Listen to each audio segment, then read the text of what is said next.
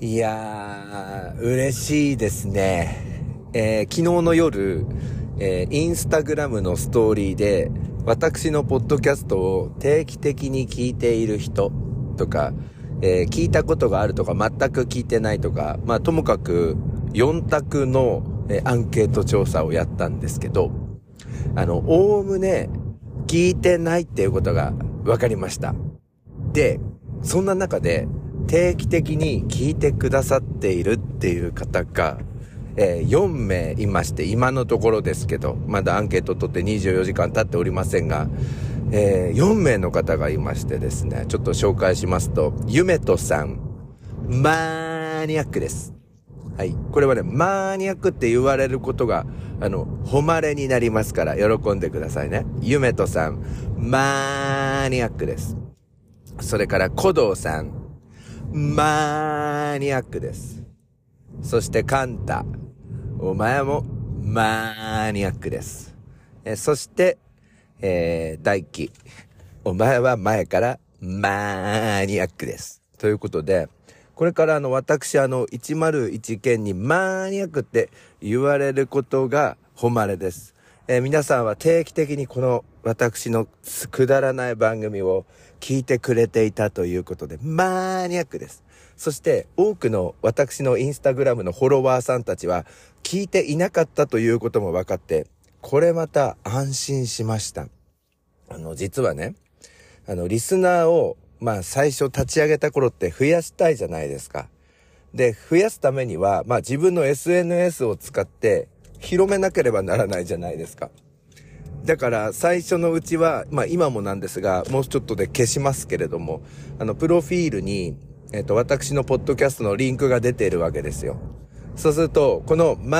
ーニアックな番組を結構あの、距離感近い人たちになんか聞かれてたら、それが恥ずかしいな、みたいな。で、この中には仕事上のお付き合いの方もいるので、なんかこの自分のマーニアックぶりが、なんかその、音声配信とかやってるみたいなのが、あの、分かってしまうので、まあ私の最終的なこの構想としては、あれなんですよ。あの、身近な知り合いの方は、数人パラパラ聞いていてくださって、そして、あとは全く私のその日常生活の中で直接やり取りがしていない、えー、全国または全世界の方に聞いていただくということで、なんか構想バッチリになりましたね。あの、そういえば、福岡県で聞いてくださっている人が増えたことに続きまして、えー、新潟にお住まいの方にも聞いてくださるようになりました。えー、新潟県でお聞きの皆さん、えー、おはようございます。え、私、あの、新潟の方は、あの、教員の初任者研修で、え泊まりで行きまして、あの、全国の新任の先生たちと泊まりながら研修をしたみたいなことがありましてね。それから、浪人時代仲良くなった方が、えー、新潟出身で、今 NHK のアナウンサーをやっている方もいまして、で、私あの、テレビ局とかが好きで、まあ、新潟っていうと、新潟総合テレビとかね、NST とかありますけどね。あ、ごめんなさい。この辺りもまたマニアックな話になってしまって、おっといけないっていう感じですね。それから、ベトナムで、えー、お聞きいただいている方、えー、はじめまして、101県でございます。私、あの、ベトナムって全然行ったことないんですが、あの、個人的に、ベトナムのビールが好きですね。あの、緑の瓶のやつ。えー、なんでしょう。名前忘れてしまいましたが、あの、結構飲みやすいなって思ってるんですけれども、ベトナムなんか暑そうなイメージありますが、そちらはいかがでしょうか。まあ、こんな感じで、あの、自分の知らない土地の人たち、え国の人たち、えとも、このポッドキャストで繋がれるようになって、で、まあ、身近なところで、え先ほど言いましたが、夢ととか、えー、古道とか、えー、カンタとか、あと、大輝。大輝はもともとですけど、あのー、ここら辺がいてくれればありがたいな、みたいな。それからもっと身近な方ではインスタやってませんが、毎日聞いてくださっています。えー、ミュージシャンのユージシャン、ありがとうございます。それから、しっかり者のトミー、ありがとう。えー、ということで、こんなメンバーがですね、中心に、あの、いろいろと聞いてくださっていて、あとは知らない方みたいなのでいいのかなと思います。えー、ゆめとさんは、えー、昔、あの、うちの高校でラグビーをやられておりましたね。えー、今、無事に先生になってっていう感じですけど、あの、日頃の活動をインスタグラムで見せさせていただいております。そして、古道さん、えー、高校時代は坊主でしたが、えー、大学生になって、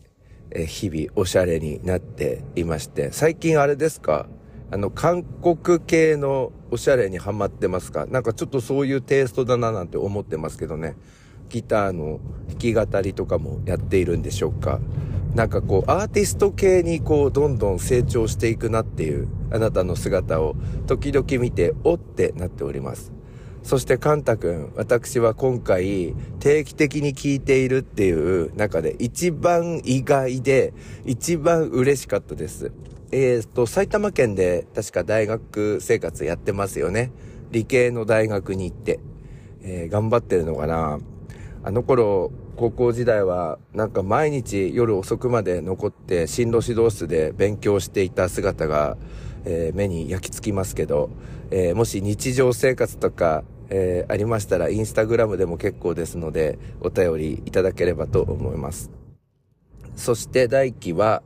えー、と、今、実習中ですね。もう、え、医療系の実習で大きな病院にえ通って、もう1ヶ月ぐらいになると思いますが、7月の上旬でしたっけ中旬でしたっけ終わると思いますので、まあ、このラジオを毎日車の中で聞いて、えー、仕事に向かっていただきたいと思います。えー、そして、えー、ミュージシャンのユージシャン。えー、この頃あなたは話が、えどんどん上手になっていって、そして、えなんか私、抜かされそうみたいな感じもあります。え学校のポッドキャスト、え何々高校とワクワクとっていう番組もやっておりますけど、そちらの再生回数も増えまして、そして今月は来月もか、様々なところで説明会もあって、えー、そんな中で、えー、これからもよろしくお願いしますということですね。それから、しっかり者のトミー、えー、いつも素直に言えないけど、このラジオを借りて、福山雅治風にちょっとお礼を言いたいと思います。トミー、ありがとう。それでは始めてまいりましょう。朝の目覚めるラジオ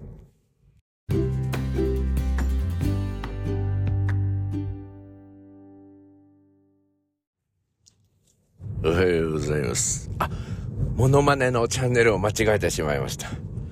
皆様、改めまして、おはようございます。朝の目覚めるラジオナビゲーターの101健です。ということで、私のインスタグラムをフォローしている人は、ほとんどこのラジオを聞いていないということが分かりました。Nobody except four people don't listen to my podcast です。Nobody listen to my podcast except for people っていうことですよね。えー、今日の表現 Nobody listen to ですね。えー、ぜひ使っていただきたいなと思いますが、えー、なんかね、安心したんです。だから、これは完全に、マニアックな人たちに向けて、マニアックな、あの、放送をすることができるということで、なんか今までなんかね、こう、鎖に繋がれていたワンちゃんって感じでしたが、今なんかね、鎖が離されまして、めっちゃ公園爆走している犬っていう気分になりましたけど、まあまあ、そんなにあの暴走せずにやらなきゃなということでやっていきたいなと思います。引き続きよろしくお願いします。そして、宮本さん、昨日ありがとうございました。あの、宮本さん、なんと私の、えー、この Spotify をですね、えー、スマホ楽々本でも聞けるようにということで、わざわざドコモショップに行って、設定してきてもらったみたいですね。あの、宮本さんのスマートフォンにはですね、Spotify っていうボタンも生まれまして、まあ、それをポンと押すと、あの、私の放送が聞けるということで、まあ、これからもよろしくお願いします、宮本さん。時々出てね、宮本さんっていう感じですけれど、ちょっと私は心配なのが、その、楽々本的な、えー、そのデバイスの場合の料金プランってどうなってんのかなって思うんですよ。なんか、ちょっと、いや、そんなことはないのかもしれないけど、なんかこの楽々本とかって使う人って多分電話とか、ちょっとネット見るとか、あとは LINE をやるとかが、こう、使用目的だったりするじゃないですか。だからなんかその、楽々本に Spotify とかが入ってるっていう、搭載されてる状態の、あの、楽々本、まあ、聞いていただけるのはありがたいんですけれど、で、それパケット通信代とか大丈夫なのかな？と思って、昨日からなんかめちゃめちゃ心配してるんですけど、宮本さんは大丈夫よって、そんなにお金かからないでしょって言ってるんですけど、これ毎日聞いてて、すごい請求とか言っちゃったらどうしようと思ってちょっと、あの心配なんですけど、料金プランだけちょっとあの時間ある時に私のあのデスクのとこ来ていただければ、ちょっと一緒にドコモに電話をして、ちょっと宮本さんの料金プラン、ちょっと確認しておいた方がいいのかなと思いますので、すいません、これ。ラジオで言うことじゃないですよね。業務連絡みたいになってしまいましたけれども、業務連絡、業務連絡、宮本さん、えー、もし時間がありましたら、えー、私のデスクまで来てください。えー、ドコモショップに電話をして聞きますので、ピンポンパンポンっていう感じですよね。はい。えー、ということで、様々な方に聞いていただいているということで、これからも、えー、どんどんリスナーが増えてくればいいなと思いますので、特に私と直接会ったことのない皆様にお伝えいたしますが、えー、どんどんこの番組を広めていただけると、私のモチベーション向上につながりますので、ぜひぜひよろしくお願いしたいなと思います。さて、今日の話題なんですけれども、えっ、ー、と、日曜日か土曜日の朝日新聞に載っていたちょっと気になる記事があったんですよ。このチャット GPT の登場によって、え英語教育の形が変わるんじゃないかっていう記事が出てたんです。で、このチャット GPT の登場で英語教育っていうのが選択式になるんじゃないかっていう心配が、えー、載っていたんですが、これ結構遠い未来の話ではなくて結構近い未来、数年後にそういうことが起こってくるんじゃないかっていうんですよ。っていうのは、大学とかの、その、まあ、教育機関とか研究機関において、このチャット GPT の精度が上がっていけば、まあ、変な話、論文とかを日本語訳に、こう、瞬時にしてもらえる。で、しかもそれがかなり精度が高いえー、翻訳をしてもらえるっていう風になると、その研究をするために、今までは英語の文献に当たるから、英語を必ずマスターしておかなければならない、みたいなことだったり、例えば医療系とか科学技術系の方だと、あの、ドイツ語を勉強しておいた方がいいとか、いろんなその外国語を勉強するっていうことが、まあ当然のように行われてきていましたよね。それは自分の研究分野を深めるため。だから大学は、え、多くの大学は第一外国語、第二外国語みたいなのがあったわけですが、まずこの第二外国語っていうのがなくなるんじゃないかっていうふうに書かれていたんですよ。そして英語の方ももしかすると究極はもうチャット GPT に翻訳をお任せすれば大丈夫になるから何もそのマストの科目にする必要はないんじゃない？せ、えっ、ー、と、選択科目でいいんじゃない？っていう世の中になってくる可能性があるって言うんですよね。で、その新聞を読んで、これちょっと数年のうちにこういうのが起こるとなると、私の職業も、え？脅かされてるじゃんってなると思うんですよ。ただその意見で、えー、読んだ後思ったのは、だからこそ私たちはもしかしたらですよ、高校の教育においてなんですけれども、英会話重視の教育をしていくっていうことが、チャット GPT に勝てる唯一の道なのかなと思いましたね。もちろんこれからコンピューターで英会話みたいなのもできるだろうけれど、やっぱり生身の人間同士が英会話をし合うっていうシチュエーションを考えると、私たちはもしかするとこれから文章を読む読解力を育んだりするのではなく、